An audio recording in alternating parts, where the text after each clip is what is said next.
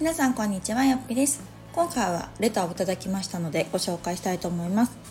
よっぴさんに質問させてください。よっぴさんは企業の在宅勤務をされているかと思いますがこの仕事を続ける上で心がけていることはありますか？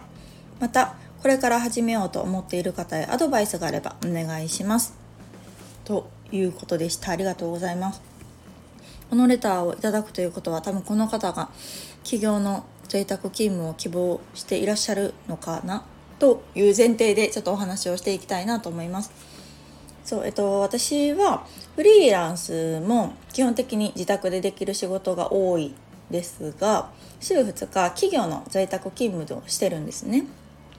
で同じ家で働くとしてもやっぱりこう仕事内容も違うし企業の一員としてやるお仕事と、まあ、自分の好きにねやるフリーランスのお仕事とはまたちょっとスタンスも違うし私の心構えもちょっと違うところもありますのでまあそれを踏まえた上でお話をさせていただこうかなと思いますがそうですね、えっと、企業の在宅勤務をする上で心がけていることは信用と結果です。えっとまず信用なんですけどうーん在宅勤務スタッフにね在宅勤務をする場合に信用って私は結構大事やと思ってるんです。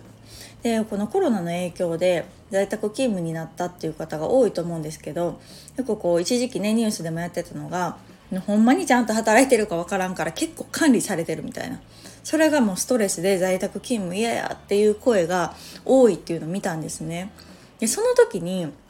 うん、私はあんまりこう管理されてないんですよね。うん、結構自分の采配でやっていけてるんですけどだからそういうストレスは全然なかったからあなるほどなと思って確かに家で働いてるといえどもガッチガチに管理されてたりそれこそパソコンの画面のねなんかわかんない遠隔でチェックできるのかがちゃんと動いてるかっていう確認されてるとかなんかそんな話も聞いたりとか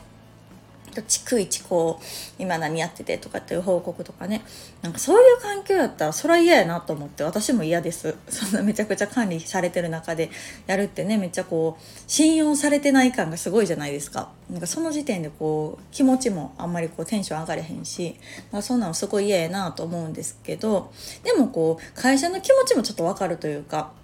なんかこうほんまに家で働いてんのみたいなちゃんと仕事してるっていうのがこう目の前で見えないからこそこう不信感とかがちょっとでもね生まれてしまうとうんこの在宅勤務を続けるっていうこと自体がちょっと難しいんじゃないかなとは思います。で実際私も先日ね企業のまた別の人と話をしてた時にその方はバリバリこう営業の男性なんですけどなんかこのコロナの影響でこう自宅で仕事っていうふうに、まあ、一旦全員になったみたいなんですけどなんか1週間であんたはダメって言われたらしくってなんかそれが結果としてねガクンと落ちたんですって今までの成績から、まあ、その1週間でどんな落ちをしたんか分かんないですけどなんかこうその方も家でどう働いていいかよう分からへんかったっていうのと、まあ、会社としてもなんかこんだけなんかうん結果が出ないというか下がるんやったらもうあんたは来なさいって言われたらしくってなんか僕は1週間で在宅勤務クビになったんですとかって笑ってたんですけどね。なんかそういうのも分かるというか会社の気持ちも分かる。だからこそなんか信用は絶対やなっていうふうに思っています。うん。でじゃあその信用って何なのかっていうところを紐解いていった時に私は結果やなと思ったんですね。でその結果が何かというと私の場合、えっと、今やってるこの企業の仕事っていうのが広報担当なんです。で、えっと、ホームページの管理をしたりとか更新したりとかっていうのが、まあ、主な業務にはなってくるんですけど、まあ、その目的ってそのホームページとかを見て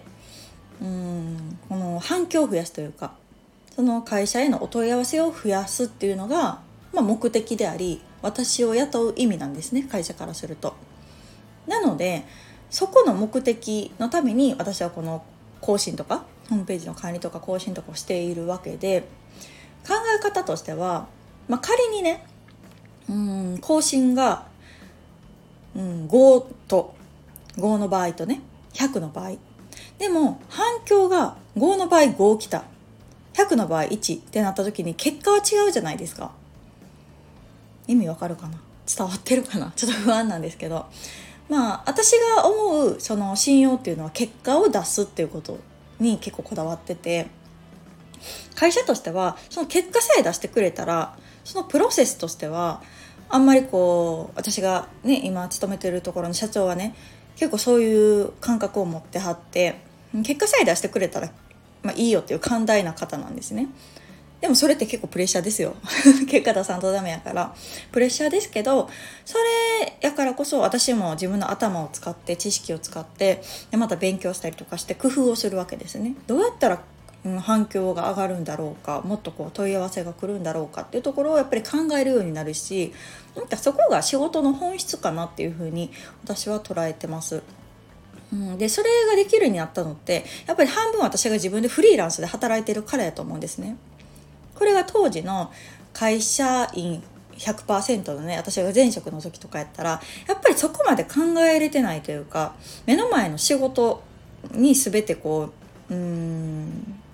力がいくというか、まあ、それが全てやったんですよ。その先になんかどういううん仕組みで、まあ、何がどれだけの利益を生んでとか収益になってとかっていうところまでやっぱり一個人なんでねただの労働者なんでそこまで私は考えてなくて。目の前の生徒のことだけ を考えてたんですけどやっぱりもっともっと経営者目線になった時にやっぱり経営をしていかないといけないビジネスなので、うん、じゃあどういうふうに会社を潰さないようにね、うん、やっていくかっていうところまで考えれなかったけど今自分が、まあ、半分フリーランスで働いているっていう視点を持てたことでまあ、ある意味この企業の在宅勤務の仕事もそういう目線で取り組むことができてるんじゃないかなと思っています。だからこそ在宅勤務ってねめっちゃいいなって言われるし 確かにめっちゃいいんですけどでもそこのなんか感覚を忘れるとあんまり続けられないかもっていうのは思ってます。うん。やっぱりそこの信頼関係が崩れてしまうと会社としてもね何のためにその人を在宅勤務で雇ってるか分かんないってなってくるやろうし、まあ、仮に100歩譲ってうん結果が出なかったとしてもその姿勢があるかどうかで全然違うと思うんですね。で、まあ、極端な話その、まあ、仮に家でね働くのがま6時間としましょう6時間がっつりも休憩もせんと一生懸命働きましたでもうん問い合わせは1件もないっていうのが続いた時にそれの方がどうなんてなると思うんです。でも会社員時代の私の脳はそうやったんですね。その6時間働いたっていうことが全てというか私の時間を6時間捧げたっていうことに対してのお給料みたいな感覚があったんですけどでも結果的に利益生んでないよね私みたいな。今思うとね、うん、そうじゃなくってだからこう、うん、やったことに対してじゃなくてって結構結果に対してうん払ってもらってるっていう私の中の感覚があればなんか先方先方とか社長とかそう会社にも伝わるんじゃないかなと思っています。やっぱり結局会社からしたらね結果出してくれたらいいんやと思うんですよ、うん、なのでその結果をいかに出すか。結果が出せさえすれば在宅でも全然問題ないと思うしむしろ結果出せずに会社にいる方がやっぱ会社としては無駄なコストじゃないですか。普通に考えたらね。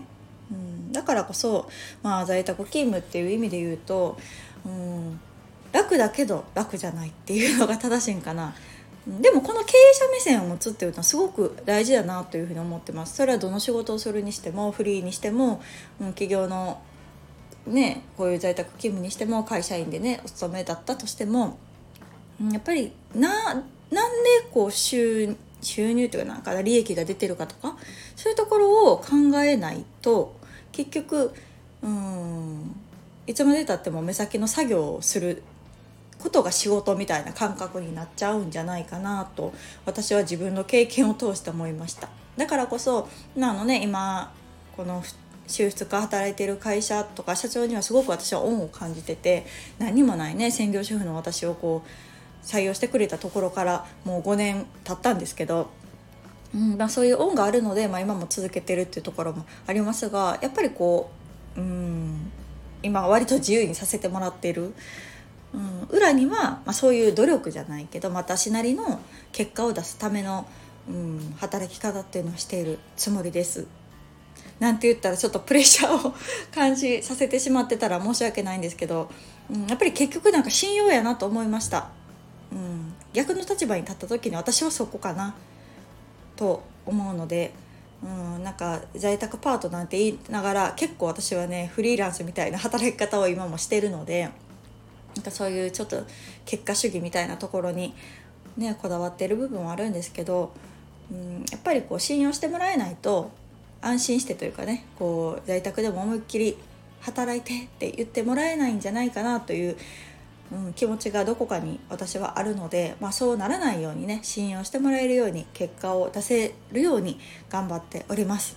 というこんな感じのお話で大丈夫でしょうか。まだのなかなかこう在宅パートの人が私の周りにも少ないのでこんなん聞きたいよとかこんなん興味あるとかっていう声があれば私でよければ経験談をお話しさせていただこうと思います。ではまた次回の放送をお楽しみに。さよなら。